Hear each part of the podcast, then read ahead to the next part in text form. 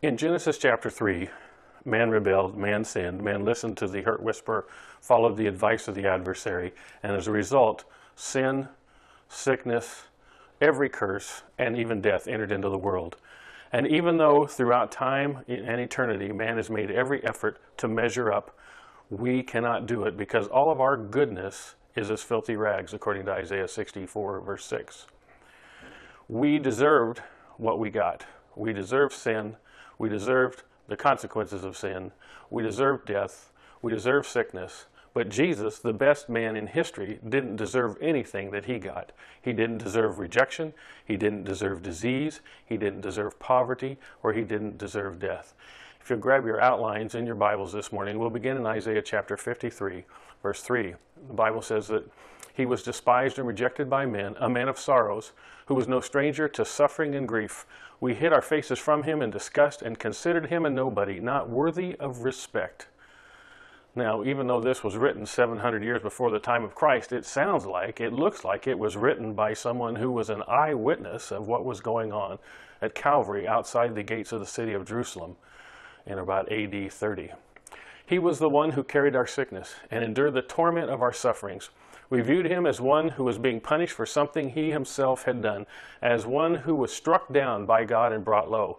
But it was because of our rebellious deeds that he was pierced, and because of our sins that he was crushed. He endured the punishment that made us completely whole, and in his wounding we find our healing. Isaiah wrote this, and it discusses, or it really identifies, what I'd like to term this morning as the divine exchange. Because here what we see is God, through Jesus, took what he didn't deserve so that we can have what we do not deserve. God took the full fury and the wrath of his indignation against us and put it on Jesus. And as a result of our faith in him, we experience his grace and his forgiveness. In Galatians chapter 3, it said, But Christ has rescued us from the curse pronounced by the law. When he hung on the cross, he took upon himself the curse for our wrongdoing. For it is written in the Scriptures, Cursed is everyone who is hung on the tree. Through Jesus Christ, God has blessed the Gentiles, that's us, with the same blessing he promised to Abraham, so that we who are believers might receive the promised Holy Spirit through faith. This divine exchange has a sevenfold exchange that occurred at the cross. First of all, we see that Jesus took death so that we might have life. John 10:10, 10, 10, the thief comes to steal, kill, and destroy. I come that you might have life and have it to the full. We see the second exchange was sickness for health. He took upon himself all of our sickness, our infirmity, and our diseases so that we might have health and wholeness. 1 Peter 2.24, by his stripes we were healed. He experienced rejection so that we could be accepted. In Mark 15, we see him saying on the cross, quoting Psalms 22, My God, my God, why have you forsaken me?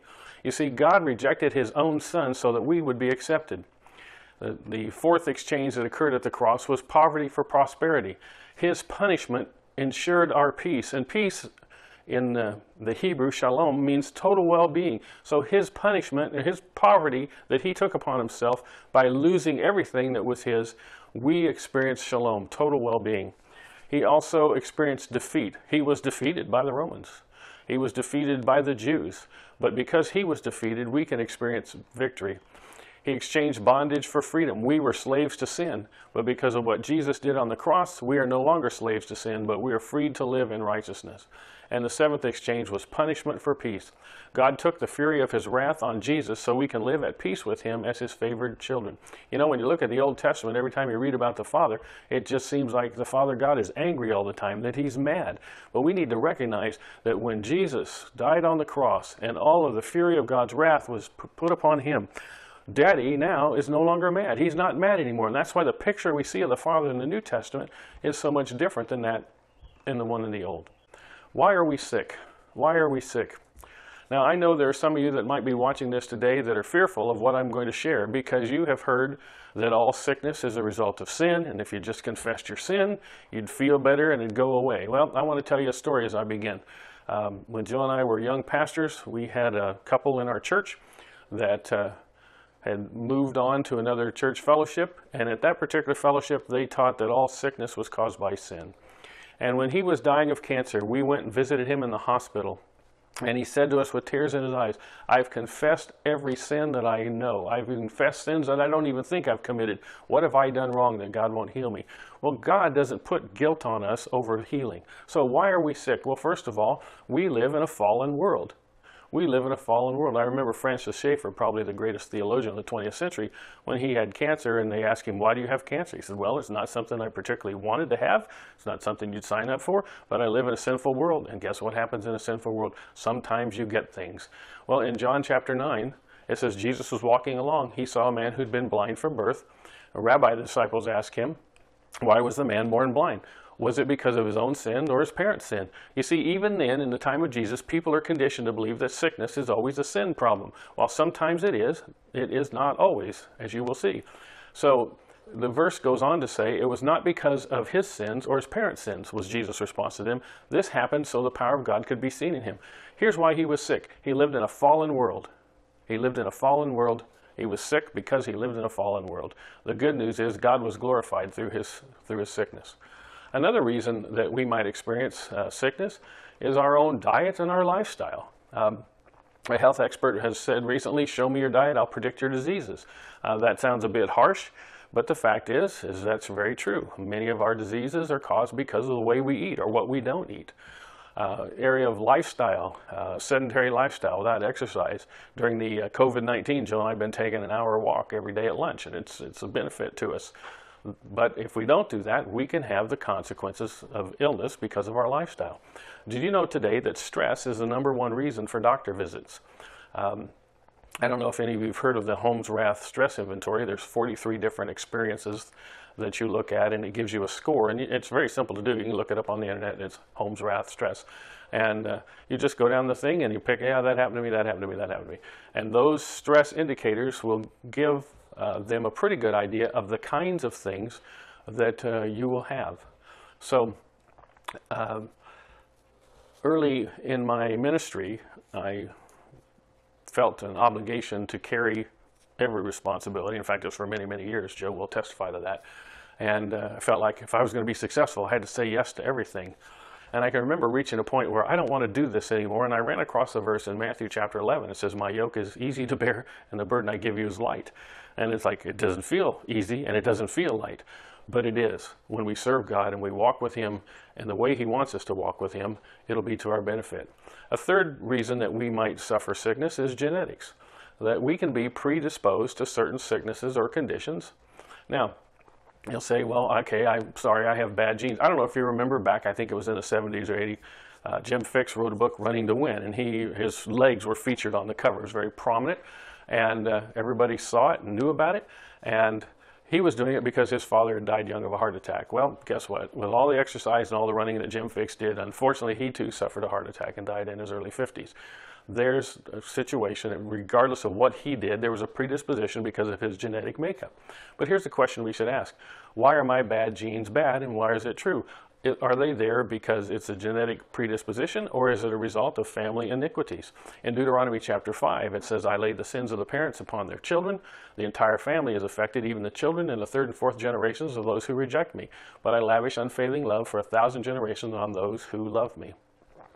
If you're asking yourself the question today, well, I'm wondering, are these things a result of family sins? Here's what I would encourage you to do. Two, two simple steps. Number one, Pray God will forgive the sin and ask Him to break the generational curse.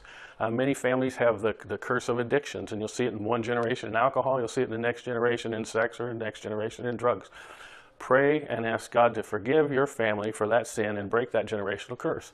And the second thing you need to do is break the bloodline.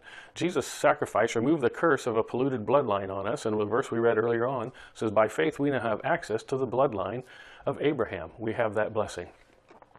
Another reason we might be sick is because of spiritual strongholds, spiritual strongholds, or a spirit of infirmity. Not all sickness is demonic, but some sickness relates to a spirit. In Luke chapter 13, it says Jesus saw a woman who'd been crippled by an evil spirit. She had bent double for 18 years and was unable to stand up straight. When Jesus saw her, he called her over and said, Dear woman, you're healed of your sickness.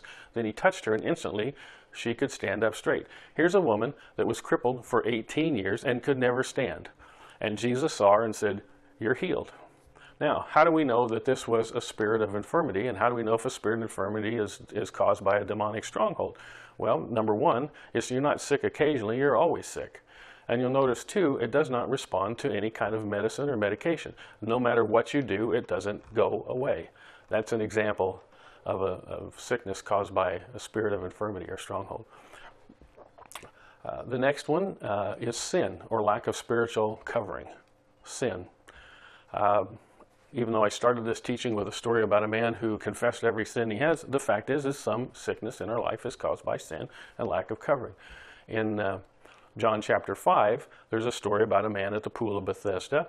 And uh, the Bible says that for 38 years he had been sick, and now he was seated by this pool waiting for the moving of the water. You see, the custom was, or the tradition was, that uh, an angel of the Lord would come down and stir the water, and whoever got into this pool first would be healed. And so he had been there, we don't know how long. We don't know that he was there for all 38 years of his infirmity, but he'd been there a long time. And you'll notice that Jesus come and ask him this question. He says, do you want to be made well?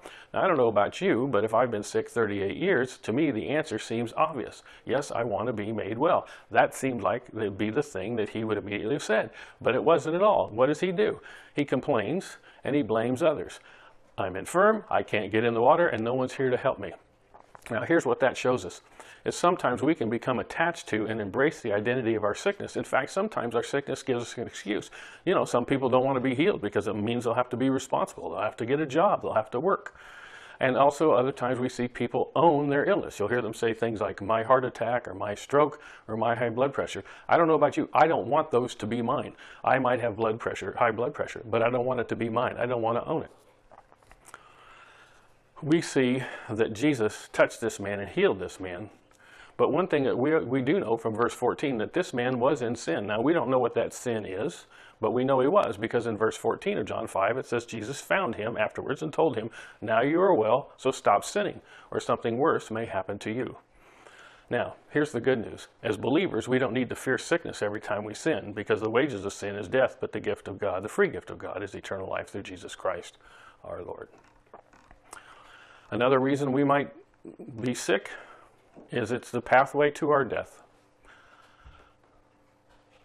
Is appointed unto man once to die, and then comes the judgment, this, the Bible says. But the Bible also tells us the Lord cares deeply when his loved ones die in Psalms 116, verse 15. When we step from this life, because we're in faith, our next step is in the presence of Jesus. Our last thought here is our first thought there. Uh, our last step here becomes our first step there. It's a wonderful, wonderful thing. So then we need to ask the question, why does God heal? Very simply, it's two reasons. Number one, God loves us as his kids. More than any earthly father could ever love us, he loves us and he wants our best. And the second reason God heals is because Jesus experienced the torment and misery of every sickness, and he does not want anyone to endure the curse of sickness like he did. So let's then look at how God heals, or what I call the delivery system of healing. Uh, sometimes we get locked into God has to heal us one particular way. We are designed to heal. We're designed to regenerate. Our cells over a period of several days or weeks or months completely re replace themselves. That's a miracle of healing. So first of all, the first way that God heals is something that I call miracles. Miracles. These are things that happen that are inexplicable. They may not have uh, explanation by science. They just happen. We don't know why they happen. Sometimes they do, sometimes they don't. Uh, when I was at Oral Roberts University, uh, we'd have partners conferences and two to 3,000 people would come visit uh, Tulsa for a, a, weekend. And on the last service was the healing service. And we'd have uh, maybe center auditorium with two, three, 4,000 people. And at the end of that service, there'd be a prayer line. And there would always be a great number of people that would come down that would be infirm, and many of them crippled, many of them in wheelchairs because they were not capable of stand or to walk and those kind of things. And they would go uh, past President Roberts and they would go past uh, his ministry team and then through a line of students, and we'd pray and lay hands on them. And it was always amazing to me. It was always a tremendous miracle when someone would stop and they'd get out of, of, out of their wheelchair and they'd sense the power of God and they'd have strength and the next day when we were returning them to the airport, it was always fun because they'd be pushing their wheelchair and they'd have their suitcase in it. Here's what I didn't understand. And even asked Dr. Roberts. He said, one in 10 that I pray for is healed. Why? We don't know. Uh, is it their faith their lack of faith? We don't know. But God chooses to work miraculously. And he does it in a way that we will never completely understand, but his power can overcome anything that science can do. My life is a miracle. I fell in a swimming pool, electric motor. I was underwater seven minutes. When the people found me, they got me out. What did they do? They prayed because they didn't know what else to do. And here I am today. In Mark chapter 5, uh, verse 28, it says, Here's a woman that she has been sick for a long time. She's had a uh, hemorrhaging problem for years and years. And here's what it says She thought to herself, if I can just touch his robe, I'll be healed. And when she did, immediately the bleeding stopped and she could feel in her body that she had been healed of her terrible condition. It's inexplicable.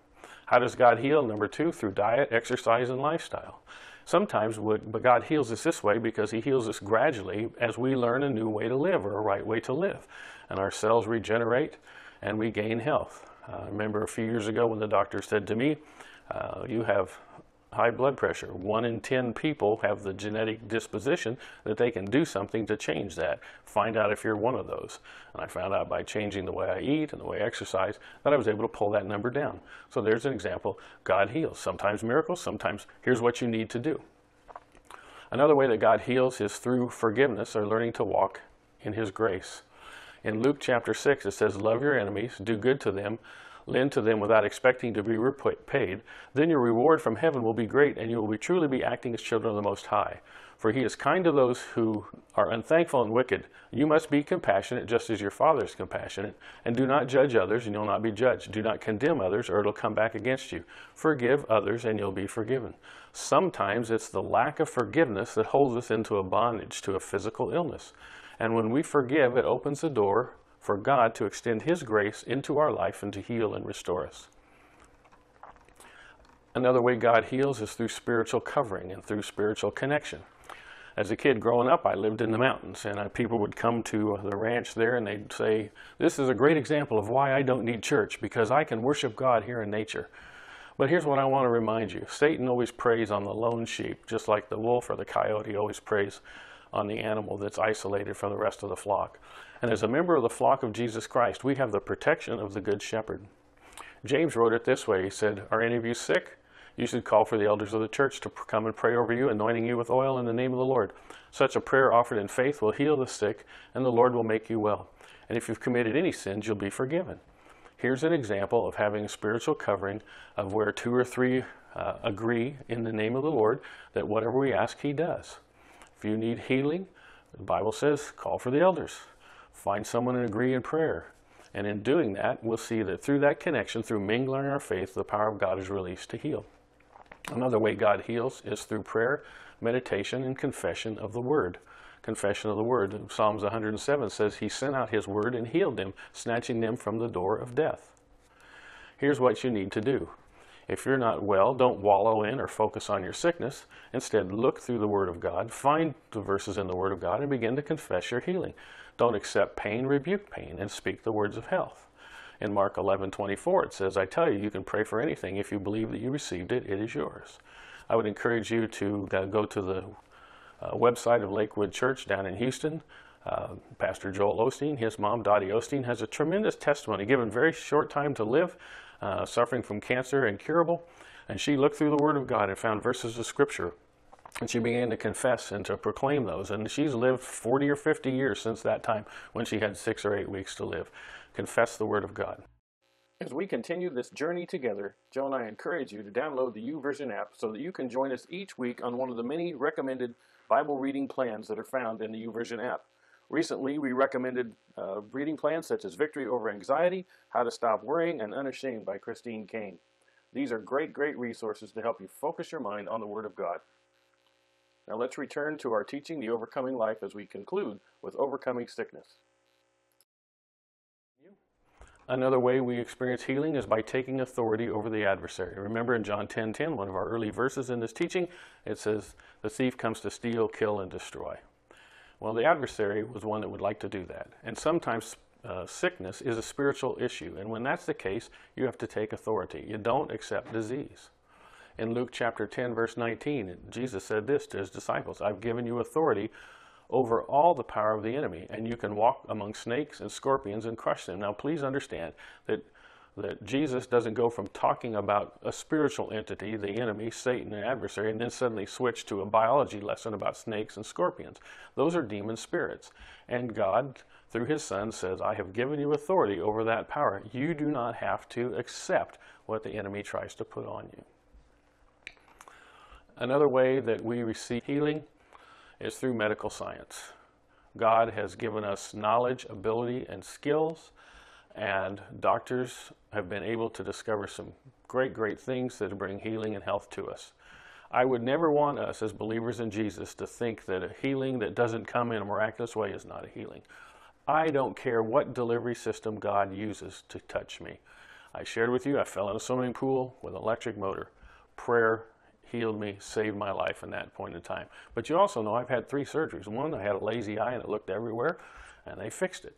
I've had two hernia surgeries. Doctors were able to do something and give me health and wholeness, and I'm grateful for it.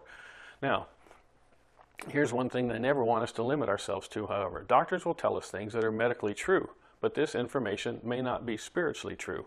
For example, well, you're predisposed to this because it's in your family. Well, if that's a if that's a family iniquity, I've already shared with you what we need to do with that. We need to confess it, ask God to forgive, and draw a line in our family history, attach ourselves to the lineage of Abraham, and move in a righteous bloodline. But doctors are okay. If doctors' medicine will heal me, then I'll receive it. In fact, you remember Paul traveled with someone and he called him Luke, the beloved doctor. So, God loves us, God cares for us, God wants to heal us.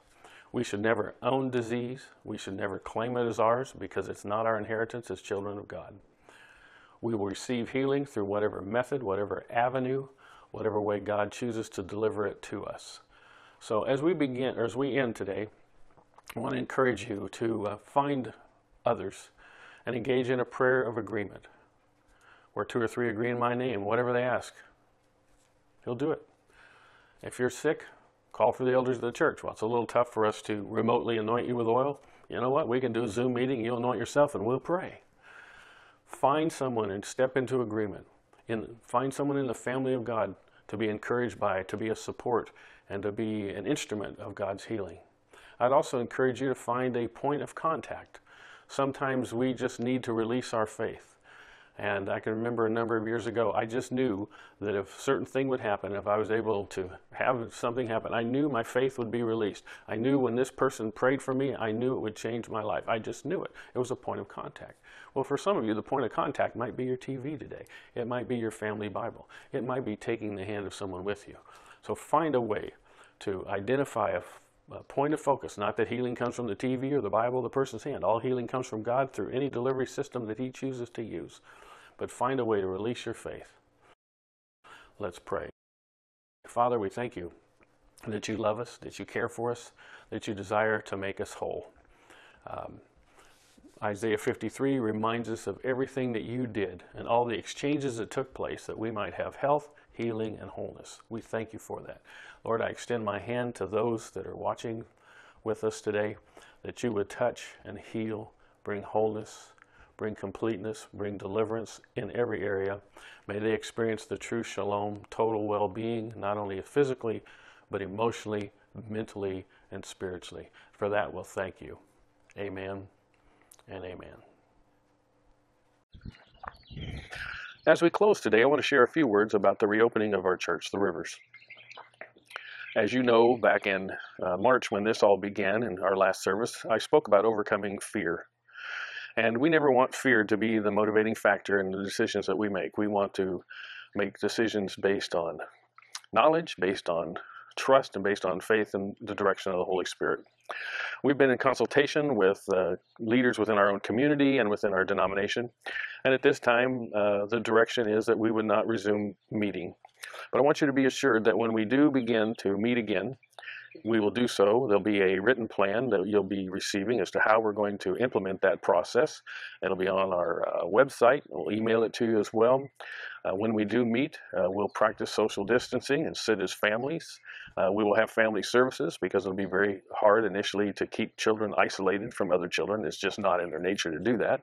We'll also shorten the length of time of our services to ensure that uh, the moms and dads feel free to come and uh, we know how fun it is to, to hold those little ones. So look for that in the coming weeks, and coming months. Uh, we're excited about that opportunity, but we're going to be diligent and we're going to be wise in the decisions that we make in this season of time. If you have any prayer requests, if you have any need to get in touch with us, you can email us at info at therivers.org. You can call the church office. Um, be delighted to help you in any way that we can. Uh, also, want to encourage you to continue to be faithful in your giving. You give as God has blessed and He's, he's prospered you. And also know that uh, we understand this is a difficult season. This is a challenging season for so many of us. For many of us that uh, work in small businesses, our resources, our income has been greatly, greatly uh, reduced or made to zero. So know that you're in our prayers. If we can help you in any way, please let us know. So, Father, I pray for your people. Pray your hand be upon them. I pray that your provision be more than enough to meet every need. I pray for supernatural provision.